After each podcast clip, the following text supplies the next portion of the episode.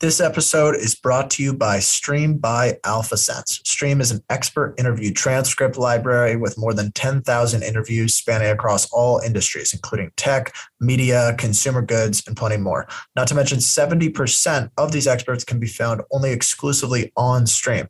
Thanks to many of the interviews that I've read on Stream, I feel like I've gained a much more intimate understanding of the companies that I cover. And at this point, it has become an integral piece of my research process.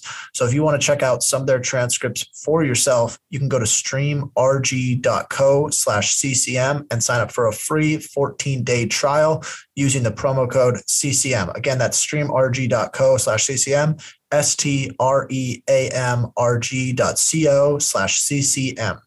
Welcome to Chit Chat Money. This is our Thursday deep dive interview where we have on an analyst to discuss a single stock. And today we have on Simon Erickson, and we're talking about QuantumScape. Usually these go about 45 minutes to an hour. So I hope this, I think this is in about the same ballpark time. Um, what were some of your highlights from the interview?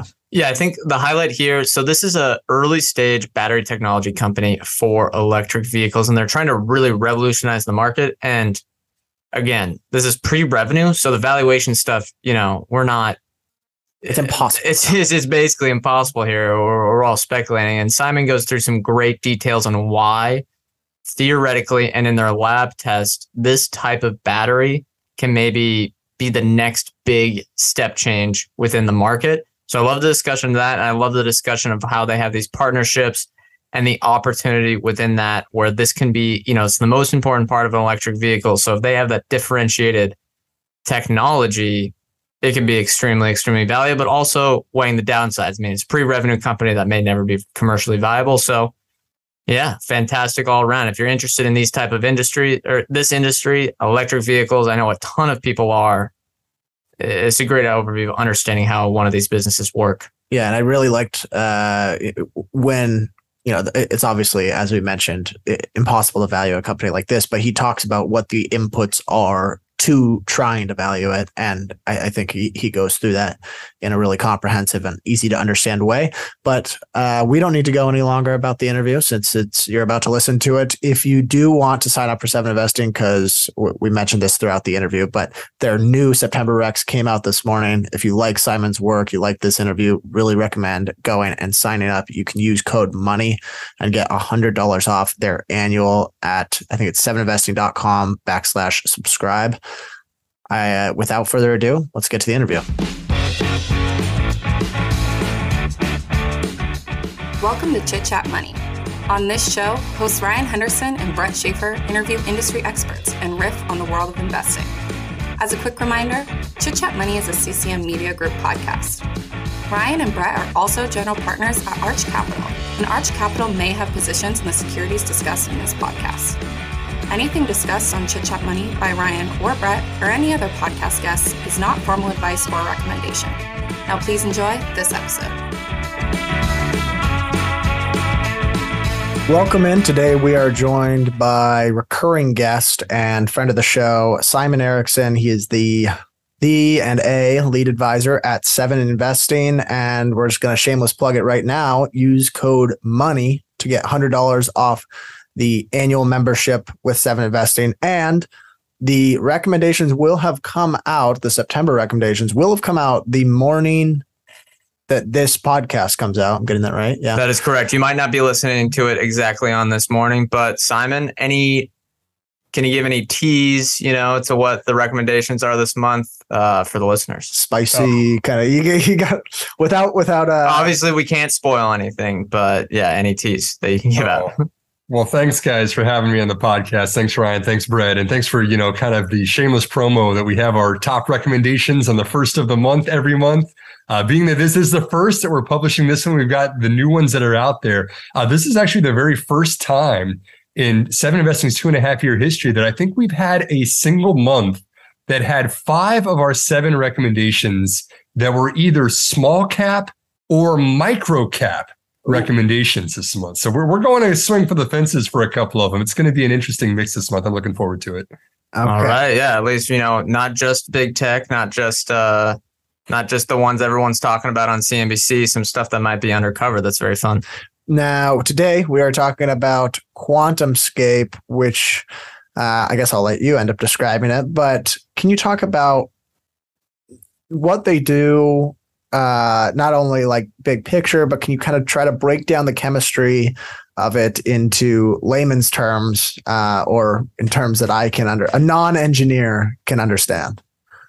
Yeah, absolutely. And, and so, kind of my strongest statement on this one is that QuantumScape is inefficiently priced today. It is wrongly priced by the stock market uh, at a price of you know around ten or eleven dollars a share. It's either worth a lot more than that or a lot less than that. And like it's our job as investors to like figure out, okay, if the line is drawn in the sand right here, which one of those two is is, is accurate? And it's going to take a little bit more digging than than a lot of other companies because so much of what they're doing is very technical. Um, and it's really different than than almost any other company that's publicly traded, in my opinion, of this market cap right now. Uh, QuantumScape is making batteries, and so electric vehicles. The most important part of an electric vehicle in this entire market is the battery that's being used, and the um, the industry as a whole for for EVs. You know, you kind of see all these companies, not just Tesla, but even the legacy auto OEMs, saying, "Yes, we want electric vehicles. Yes, we want to make them price competitive with the others. Yes, we want longer range. Yes, we want higher performance." Uh, but it's really challenging to do all of that at the same time. Um, I have a fun trivia question for you guys, which is when was the first lithium ion battery actually invented? Oh, okay. I know that. Well, I'm gonna let Ryan try because I think I know the trick question here. I don't want to try. I want yeah, I want you to try. I think it was like the first electric car. Okay, well, I could totally be in this wrong because I know one of the first electric cars was like 1900, but I do not know if lithium ion batteries were used there. So it's either 1900 or like 1990. I'm gonna I'm gonna copy off my neighbor here and go uh, 1900. There you go. Well, well, that's probably true that they were thinking about them back there. The first, at least, commercial uh, lithium ion battery was in 1974. Uh, so it's actually been 50 years, right? And it was in response to the Arab Israeli war uh, because the price of gasoline was going so high due to embargoes that, um, you know, energy companies started to say, hey, we need to have some kind of backup plan for vehicles. And so first, first lithium ion comes out of the out of UK, UK lab, you know, spends the next 50 years as kind of being the battery chemistry um, that was used for electric vehicles, but also a whole lot of other stuff, right? You know, cell phones use lithium ions, uh, Powerwall for storage on your on your you know Tesla Powerwall, all all this stuff. You know, consumer electronics kind of um, went around lithium ion as as the favorite, and it kept making improvements every year, but these were small incremental improvements. And Tesla and Elon were kind of was kind of the first company that said, you know, hey, we're ready to start building gigafactories. And we think we're at a point that lithium ion is good enough right now that we can start manufacturing these at, at global scale, right? We, we, we think that we are now ready to start making electric vehicles uh, in the millions of vehicles every single year that, that people are going to buy. But the challenge still remains with, with lithium ion that there are technically some um, it's hard to progress from from where we stand today. Everyone is wanting a longer range, right? I want to make sure that I don't run out of juice if I'm driving my car to work and back. I don't want to run out of out of battery power for that. But also, if I floor it, I want enough get up on the highway that you know this is going to perform like a roadster rather than you know a, a, a mild sedan or something like that. And then you've got trucking fleets that want to have batteries and electric vehicles, and they want them to run for several hundreds of thousands of miles. And there's kind of this this saying that goes that uh, there are liars, damn liars, and battery suppliers. That batteries can always promise things like, oh yeah, we'll give you performance, yeah, we'll give you range, yeah, we're going to give you longevity, but with the limitations of lithium ion, it's very hard to do all of those at once. And this is my long winded pitch of saying if you want to improve these specifications of batteries, uh, significantly, you, you kind of have to change the entire chemistry. You have to get away from lithium ion. And the only way that you can truly do that is to create a solid state lithium battery, which is built upon lithium metal instead of lithium ion. It's a fundamentally different science. It's got completely different rules. Uh, it is very, very expensive right now. But on the other hand, if we're going to get the types of volumes that um, all of the auto OEMs are wanting to promise, in their electric vehicle product lines, um, we're, we're kind of going to have to make a decision of are we going with what's good enough today or are we going to completely do something differently? And if we're going to do something differently, QuantumScape is, is a type of company that that is taking a completely different approach that might serve the needs of what this electric vehicle market demands in the coming years. Okay. So now uh, let's give some context around just what that means if this is commercially viable. I know a lot of it's theoretical. I know they might not reach the promises they have talked about, but I read, you know, that, you know, they could promise a thousand mile range.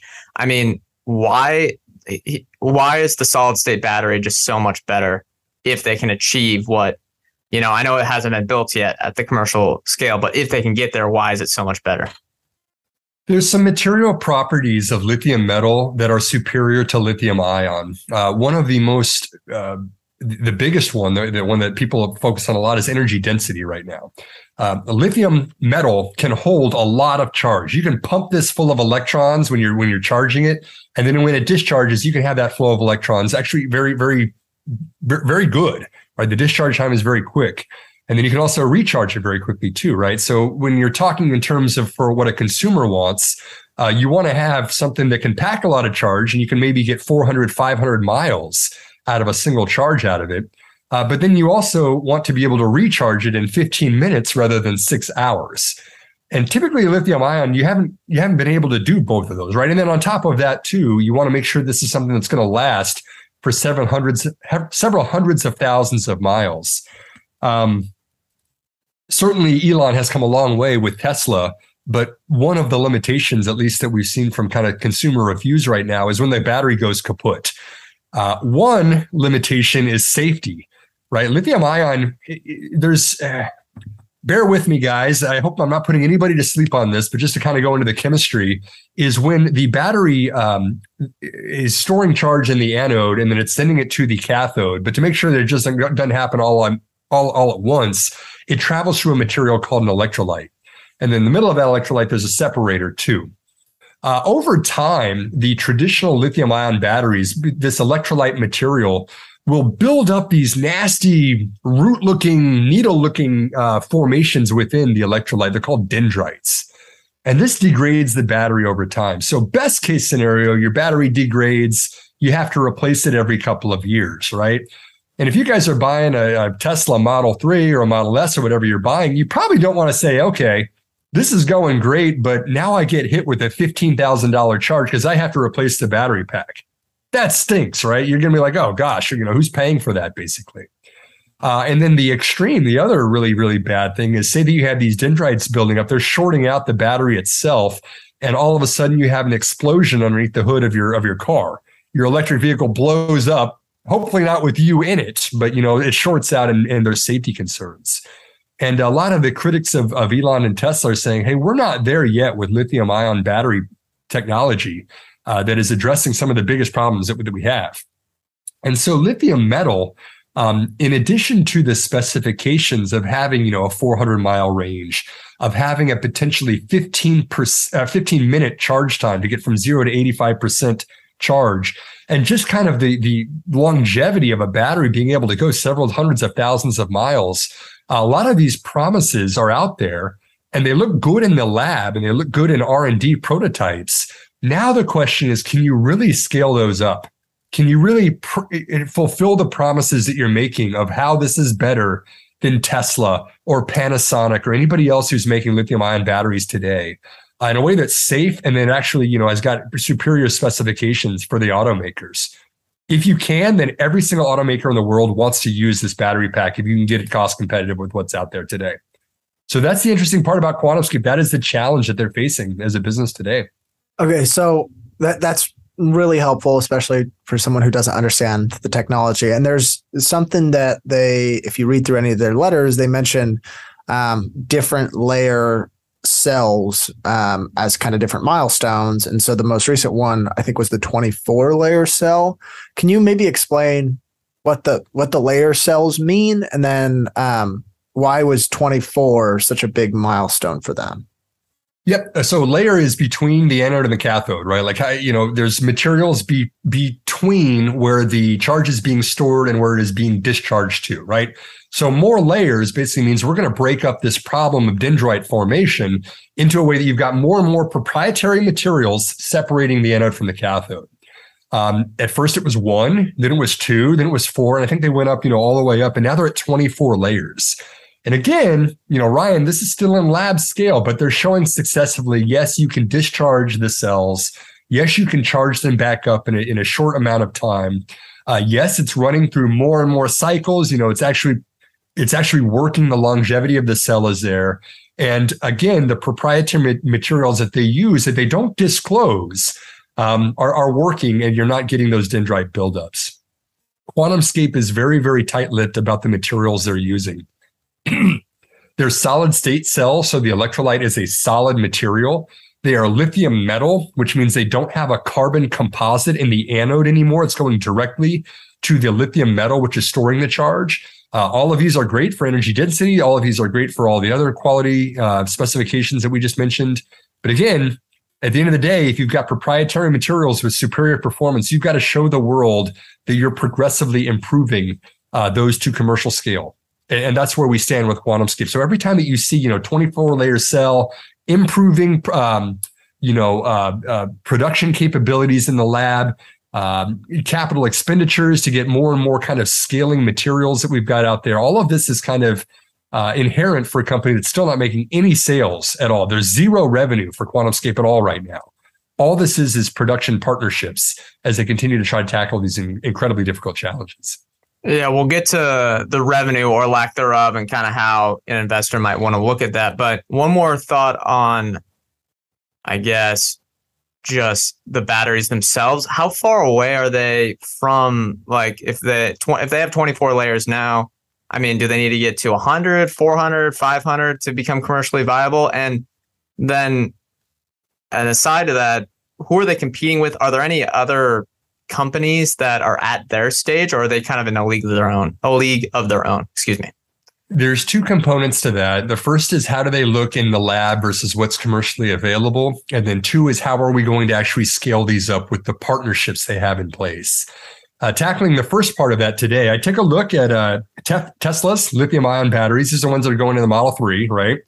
And then I looked at QuantumScape's lithium metal batteries that they have that are in that are in R&D prototyping phase right now. And we looked at I looked at kind of three factors, right? Energy density, both volumetric and gravimetric, so by volume or by weight, uh, driving range, and then also the charge time, you know, for a full recharge of the batteries.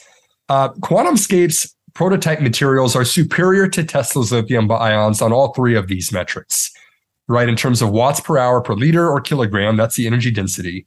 In terms of the driving range, you know, Tesla's at around 360, 380 today versus 400 in the lab already for QuantumScape. And then the charge time, a full charge for, for a Tesla, you would want to leave it overnight plugged in, even with the rapid charge stations that they have, versus a 15 minute promise charge for, for QuantumScape right now. So all of the specs look good for lithium metal versus lithium ion, that they're technically superior specifications. The second part of your question was why does a 24 uh, layer cell matter? 24 layers is the minimum requirement for the first of three phases in the OEM partnerships that QuantumScape already has in place with several of the largest OEMs in the in the world. Right. So the companies that are making vehicles today that are already making electric vehicles are qualifying lithium metal as opposed to lithium ion for their future models. And they're saying to QuantumScape, okay, yeah, put your money where your mouth is, show me the specs, but then also I want to see this increasing based on A, B, C, and D. A 24 layer cell is reaching basically um, sample A of A, B, and C that is promised in the future. So we've kind of hit a milestone here of what is something that is the expectation for their end customers. We've gotten the first check mark that we needed, right? Um, there's still a lot of work that's going to go into this over the next five years of qualification as you kind of go farther and farther. Um, but it's a good first step. They are doing what they said that they were going to do, acknowledging this is going to take a lot of time. There's going to be a lot more milestones they're going to have to hit along the way.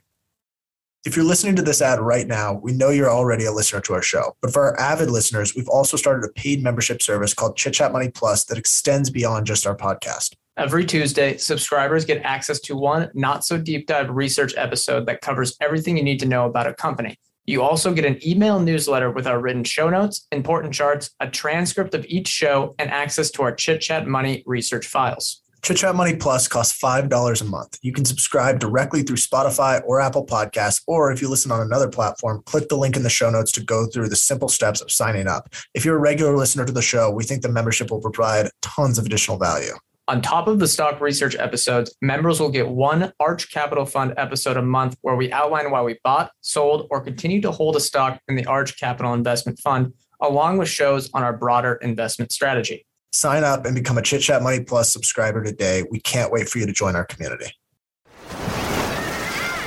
Hear that? Believe it or not, summer is just around the corner.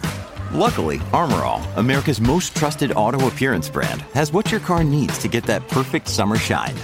Plus, now through May 31st, we'll give you $5 for every 20 you spend on Armor All products. That means car wash pods, protectant, tire shine, you name it. Find out how to get your $5 rebate at armorall.com. Armor All, less work, more clean. Terms apply. This episode is brought to you by La Quinta by Wyndham. Your work can take you all over the place, like Texas. You've never been, but it's going to be great because you're staying at La Quinta by Wyndham. Their free bright side breakfast will give you energy for the day ahead. And after, you can unwind using their free high speed Wi Fi. Tonight, La Quinta. Tomorrow, you shine. Book your stay today at lq.com. So, okay, you mentioned partnerships in there. Who, I think you've kind of mentioned that big OEMs or who their customers would be. Do what kind of partnerships do they already have? And then, um, like, how do those partners help them at all? I guess it's probably the most interesting part of the investing thesis is that they've signed partnerships with the big guys in the industry right? This isn't just quantum QuantumScape going out there and saying, hey, this is awesome. We built the better battery. You know, everybody flocked to us because we're going to have something ready by 2026. Uh, they're being very methodical about step by step. Who are you working with, and what are the what are the what are each one of those steps going to look like? Um, the one that they've disclosed, Ryan, is Volkswagen. Volkswagen has got seats on the board of QuantumScape. Uh, they're very involved with the research process. Uh, they put two hundred million dollars into uh, an equity stake in QuantumScape. They're they're kind of the one that was out there publicly saying we really want solid state lithium metal batteries for our electric vehicles. The others are a little bit um, more secretive about what they're doing, and in fact, they haven't disclosed the names of the companies that they're working with because there's a lot of kind of back and forth of proprietary information. But they have um, disclosed that they have outside of Volkswagen six other OEM partnerships.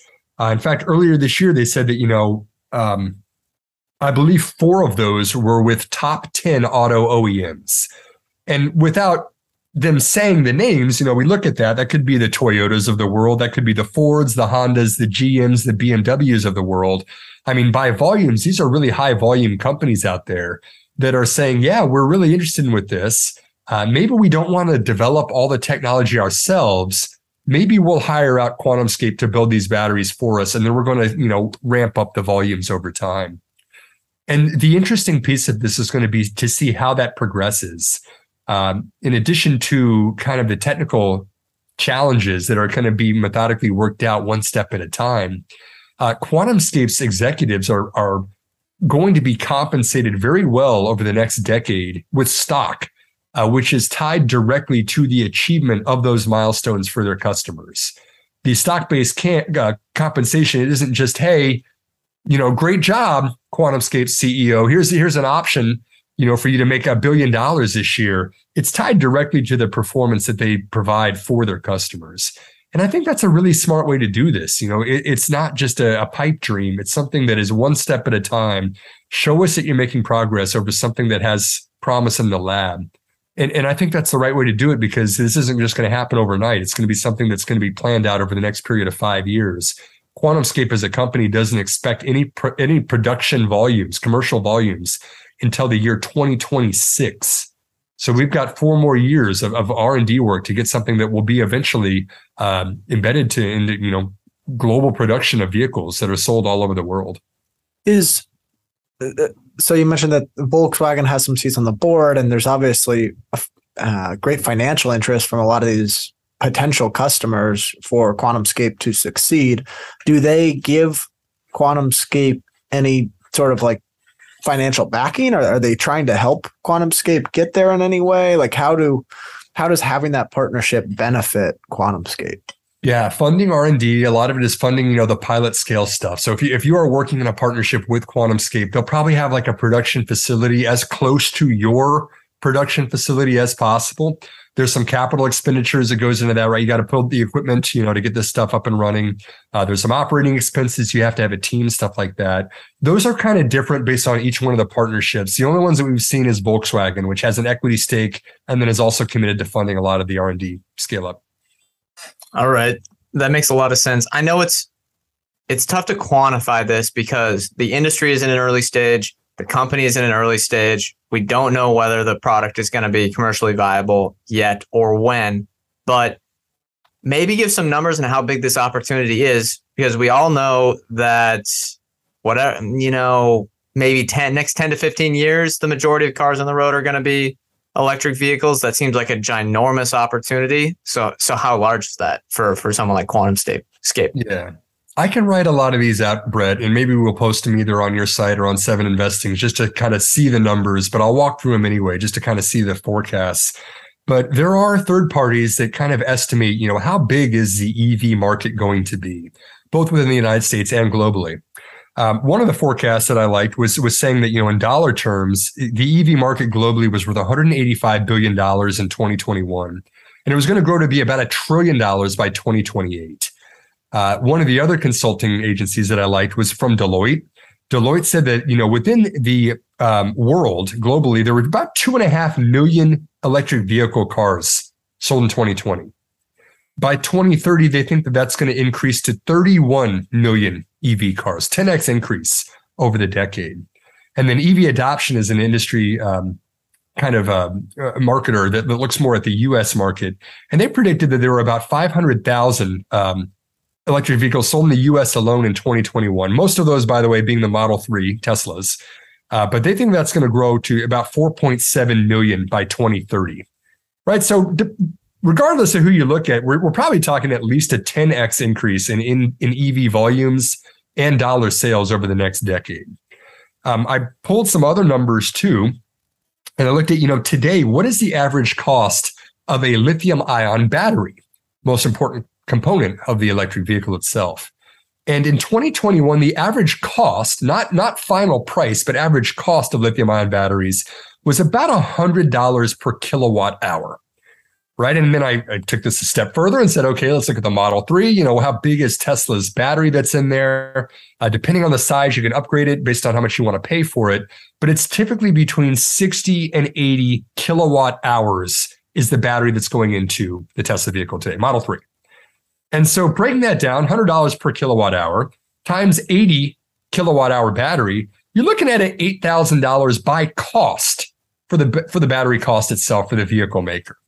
And by the way, if you have to replace that as a consumer, there's markup. You know, if, if your if your battery goes kaput, the replacement cost for you as a consumer is actually closer to about fifteen thousand dollars, about double what the cost is for the automaker. Uh, but we'll just say in terms of you're selling to the automaker itself, say it's eight thousand dollars today. So that's that's where we're at today. Let's just conservatively assume, Brett, that QuantumScape's batteries are better than what's out there today, right? Instead of being an eight thousand dollar cost Let's say that they're just charging $10,000 per battery. I think personally it's going to be a lot higher than that, but let's just assume $10,000 cost to the auto OEMs. And let's assume also that out of that 4.7 million um, United States only expectation for EVs, let's assume that QuantumScape can provide 1 million batteries globally per year. That would be 25% or 20 to 25% of just the American market but let's just conservatively assume they can sell a million batteries a year in all markets. So $10,000 per battery times 1 million batteries per year is a revenue run rate of $10 billion a year for QuantumScape by about 2030, right? Into the decade, let's say. And let's also be really conservative and say that if Tesla is getting an, a price to sales multiple of 14x today, because it's selling the end vehicle to consumers, Let's say that a battery supplier might get half of that, might get a price to sales multiple of seven. If I slap on a seven price to sales multiple onto $10 billion a year of revenue, I'm suddenly looking at a valuation of $70 billion market cap by the end of 2030.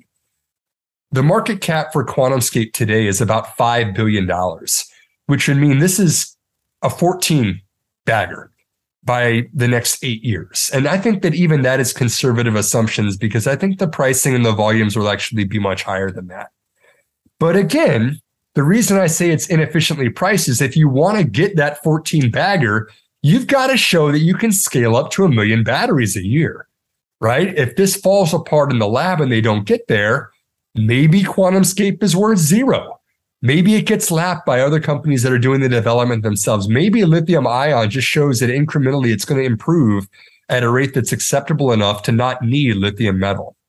But I think that the point of what makes this interesting is that if they do succeed and they do sell out, they're at capacity because every one of these partnerships that they have, the six partnerships plus Volkswagen turns out, or even a fraction of them works out. Uh, I think that you're looking at a stock that could be conservatively a 10 bagger, maybe a 20 or a 50 bagger, depending on how things play out with their commercial partners. It certainly keeps it interesting for me as a stock market investor that I'm intrigued enough to look at uh, how things are going there. Yeah, that makes. I mean, it, I know people probably hear the the huge increase in revenue and think, well, how is, you know, like that's obviously a bold assumption, but it's assuming that if they are successful reaching those milestones, that would be the theoretical market, which, or theoretical opportunity, which is what we are trying to get at. Is there any way to know? Um, I know it's like hard to say without any revenue yet, but is there any way to know what kind of profit margins they could generate on these? Because I'm, I'm just like picturing it from the auto side. They wouldn't want like they can't pay too much for the batteries if they can't uh, give an economically viable car to the end consumer. So like, is there uh, how much pricing power to, would QuantumScape have really, and then like what what would translate to profits for them? Yeah, that's right. So Ryan, everything that we just looked at, the numbers there, those were all kind of compiled from third party estimates and then my own analysis, right? This was not anything that QuantumScape told us specifically. But interestingly, they actually kind of jive with the guidance that management has given. So now let's look at what QuantumScape thinks they're going to do, right? They're estimating that by 2026, uh, they're going to start ramping up commercial productions. And by 2027, they're going to have $3 billion of revenue and $1 billion of gross margin. So that'd be a 33% profit margin, you know, off of $3 billion in sales. By 2028, they're expecting six and a half billion dollars of revenue at about a two billion dollar gross profit. And then, you know, we can kind of extrapolate that out. We looked at numbers to, to 2030, which, you know, as that kind of grows, we said $10 billion a year was reasonable. That seems to match the ramp that their own company thinks that they're going to get. And it seems like in terms of gross profit, you can get about a 20 to 30% steady state margin from the business. And management also believes that a little bit less than that, maybe call it a 20, 22% EBITDA margin, earnings before interest, taxes, depreciation, and amortization. Um, that would be kind of if we hit commercial volumes, this is maybe a 20 to 25% margin business, uh, which is very good when you consider the volumes that are out there. Right. That makes sense. And I guess on the flip side, let's look a bit maybe more on the risk here they're they're not going to be you know selling anything till potentially 2026 to 2030 range is when they're going to start actually generating revenue. What is their current burn rate? I know they raised a ton of money through a SPAC, and how long can they really go without needing to raise a, a bunch more money? I mean, that's kind of something you're probably looking at as an investor, right? Absolutely. Cash burn is incredibly important right now when you're not making any revenue. The business has about $1.2 billion in cash and short term securities, right? Cash on the balance sheet. And uh, right now, in terms of the cash it's burning, not counting stock based comp and things that are not cash charges, they're going through about $250 million a year of operating expenses. And then another, call it 200, 220 million a year in capital expenditures, right? Scaling things up. So you're burning through half a billion dollars a year uh, in, in operational and capital expenditures, and you've got about 1.2 billion in the bank. So probably we've got a comfortable two, two and a half years of a run rate right now. But it does seem to suggest that if you're not going to have commercial volumes till 2026 or 2027, we're probably looking at 2024 or 2025 a, a secondary offering or at least a debt offering, something that's going to juice some more capital into the system. Is there any incentive for the government to give them funding? I know, obviously, uh, we just had that bill, but those I like, mean, those are so complicated. yeah, like just uh, you know, carbon a, a, better something that's offering a better solution for uh, the environment seems like it's on their agenda. Would that I don't know, would that lower QuantumScape's cost of capital by any chance, or is it more like, nah? I mean, let's see who let's see let's see who makes it, and then then we'll fund them. Absolutely, it would. You know, this isn't something the company spends a whole lot of time talking about, at least in their shareholder letters. Uh, they they tend to focus more on the commercial progress and more of the um, you know who, who, how is this being funded by actual end users and customers of theirs now if you can get some money from the government and you can subsidize the cost of that that's awesome that's kind of like icing on the cake um, but i don't really have a whole lot of insight as to what that might look like or dollar figures of you know how that might impact margins and capex and all that stuff right right what do you think of management very important here i'm guessing um, what are their qualifications? I'm assuming technical background. Uh, I would hope so, uh, but I don't know. What are your general thoughts on them? Super technical dudes. You know, these are these are guys that are going after the gold. Um, they want to improve the system. They see that the bottleneck of electric vehicles right now is the battery. Right, this is the thing that's holding back the progress that they, that they want to accomplish. Uh, JB Straubel was chief technology officer of Tesla you know, co-founder of Tesla, uh, right there from the beginning with Elon, kind of developing lithium ion. He said, you know, I think solid state is a better way to do this. And he spent basically the last 10 years in the lab saying, how can we make a proprietary material, a proprietary solid electrolyte um, that would, you know, have the, the correct separator and the correct materials that could crack this code? You know, how can I charge up this lithium metal in a way that's not going to form dendrites right at the at the at the at the interface at the surface, uh, it's not going to degrade over time, but I can still maintain the energy density and the discharge times and the, the charge times and all the other stuff we want to do. Like it's kind of like if you're a material scientist like JB is, you love this stuff, right? You want to start it in, the, in this in the lab, and then you've got to have people with deep pockets and people who are good at executing to bring it from cool R and D prototype project to something you can actually sell out there. And so John Doerr, you know, one of the greatest venture capitalists of all time, Kleiner Perkins, you know, he was really involved. I think he's out now in terms of ownership stake. He's more of just a guidance. Uh, but he was an early backer that had a seat on the board and was kind of saying, okay, let's build out the comp plan that's going to be aligned with progress. You know, here's how much money you're going to need, and here's the partnerships you're going to have to have with industry partners.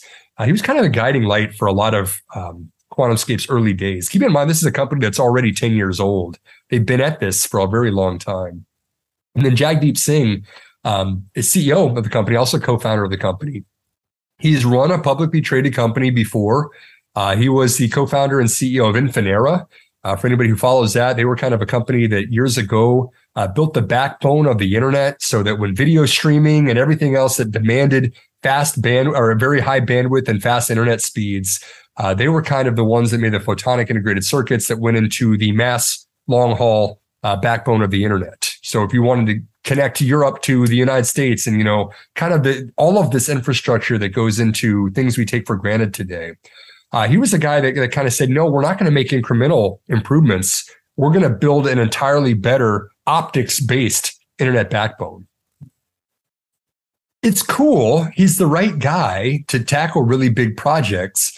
But Infinera, as kind of an example, never caught on with AT&T and Verizon, right? They were always signing these kind of tier two telecom companies uh, because they wanted to maintain their premium pricing, and they never really caught on with the existing partnerships that these largest companies already had. And I think that's, I don't know if it's a red flag, but it's certainly a yellow flag to me of like, can they do this with QuantumScape? Uh, can these six industry partnerships plus Volkswagen, are they gonna are they gonna bear fruit? And are they gonna get the biggest players?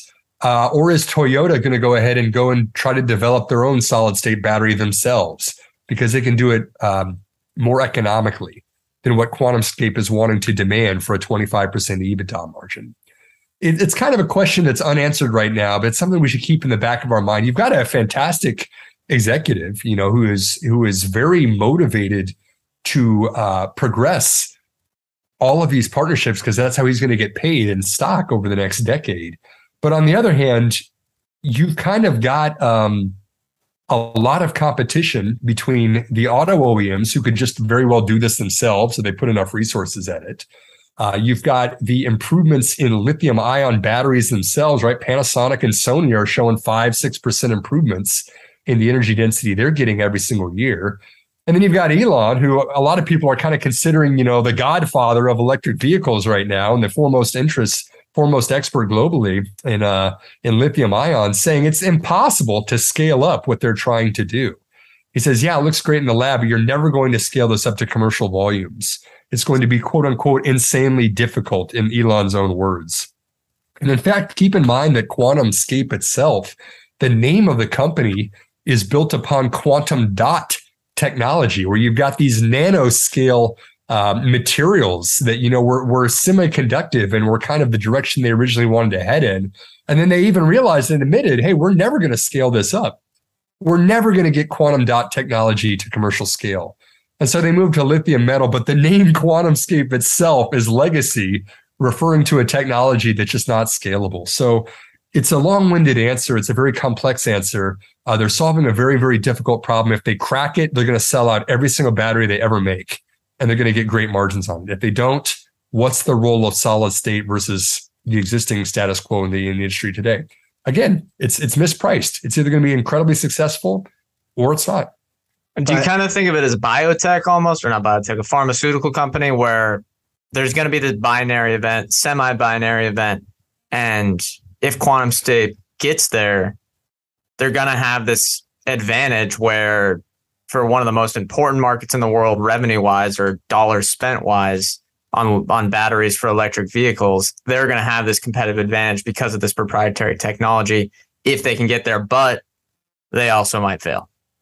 Yeah, kind of like that, right, Brett? It's like instead of having one binary event where the FDA says yes or no to your phase two clinical trial you're running, you know, where it says nope, not safe, or you know, isn't working, or you know, we're not going to put the, we're not you're not going to commercialize that. That kills the program. That's a binary event. It's dead.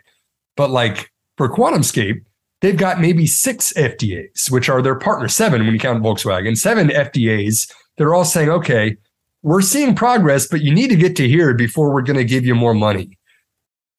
You know, and so you're going to see various degrees of success. You want to see the biggest ones. You want to see Volkswagen, their, their most public partner. You want to see that one succeed for sure. You want to see the sample A batteries that they've got at 24 layer now. You want to see those taking off. Um, I assume that they're working with BMW, who's got other specifications and qualifications that they've got out there. But again, it's kind of these phase gates, right? You make progress, you spend a couple of months, you tell the world about the progress you make. You go back and you say, okay, now we've gone from A to B. Now I got to get from B to C. Uh, and each one of those has got a team that's really working for progress out there. And at the end of the day, if you sum up all the parts, you know, what is what is partnership A worth if it commercializes? Discount that back to the present. What is partnership B, C, D, E, and F and G worth? Discount all those back to the present, you've got a summation of the parts of what is the true intrinsic value of a company like QuantumScape. That's the same way that we value biotechnology companies today. Have you got different programs or different drugs that are all going through trials and they all have different probabilities of success? But I mean, fundamentally, it's kind of the same thing, right? It's it's it's a sum of parts of, of what is this going to be worth when you actually finally finally cross the finish line. I think you already pretty much answered our last question. We usually ask, how could this investment go wrong? But I, I think you've already alluded to it. Is there anything else that you would, I guess maybe, how are you monitoring this to the point where you would say, okay, this investment is not going right. Maybe it's time to get rid of it? One thing we, we like to do at Seven Investing, and we actually use for a lot of our recommendations, is we, we never recommend anybody back the truck up for any one stock all at all at, once, right? I, I, would highly recommend about seeing QuantumScape and being like, oh man, this is going to change the world. I'm putting 100% of my stock portfolio into this company. I think a better approach for a company like this, where you can actually follow along with the story over time, is to say, okay, maybe a full position for me might look like 6% of my invested capital. And I'm going to start with just a 1% stake today. And then if I like where it's going and I see that they're making progress, I put another 1%, another 1% until at full, you know, at, at full position reaches 6% of whatever money you might want to put in. Uh, seven investing, we do this through re-recommendations. We'll make a recommendation once, and if we really, really like the company, we'll go back and we'll re-recommend it over time. QuantumScape is one of those companies. You know, you can see if things are going well or not well, and make an assessment of whether or not you want to put more money in. But I think the biggest risk would be just be like, okay, this is something that you assume is going to go perfectly well right out of the gate. Uh, you put a ton of capital in up, up front, and then it doesn't work out the way that you kind of were hoping in the best case scenario. So be measured, be methodical. The company is certainly being methodical. This is not an overnight success story. This is something that will take five or six years to even have something that's that's getting in uh, into the vehicles that are being commercially produced over there. There's no rush. This is a marathon, not a sprint. All right. I think that's all the questions we have. Do you have any more? You good? All right. Uh, well, this is uh, maybe a good chance for the reminder. It's code money for uh, $100 off the annual. Uh, thank you, Simon, for coming on the show again. We want to remind our listeners. Wait, pause. Where can people find? Oh. We'll have it in the link of the show notes, but where can people find Seven Investing if they don't know what it is? Yeah, seveninvesting.com is our website. And uh, if you go to seveninvesting.com slash subscribe, and then use that promo code money like you guys just mentioned you get $100 off the $400 annual subscription. So 300 bucks a year I, I, might be biased. I think that's one of the better deals on the internet. And then you can see immediately direct access to every single recommendation we've ever made uh, including the seven that we'll we'll now post here tomorrow morning Perfect. This morning, this morning we're publishing on Thursday. So yeah, that's exactly yeah. We have to do a little time travel when you record the podcast. That's right. All right. Well, that is going to do it. We want to remind our listeners that Brett and I are not financial advisors. Anything we say or discuss here on Chit Chat Money is not formal advice or recommendation. We are, however, general partners at Arch Capital, so we may clients may have positions in the securities discussed in this podcast. Thank you all for listening. Thank you again, Simon, for joining the show. We'll see you all next time.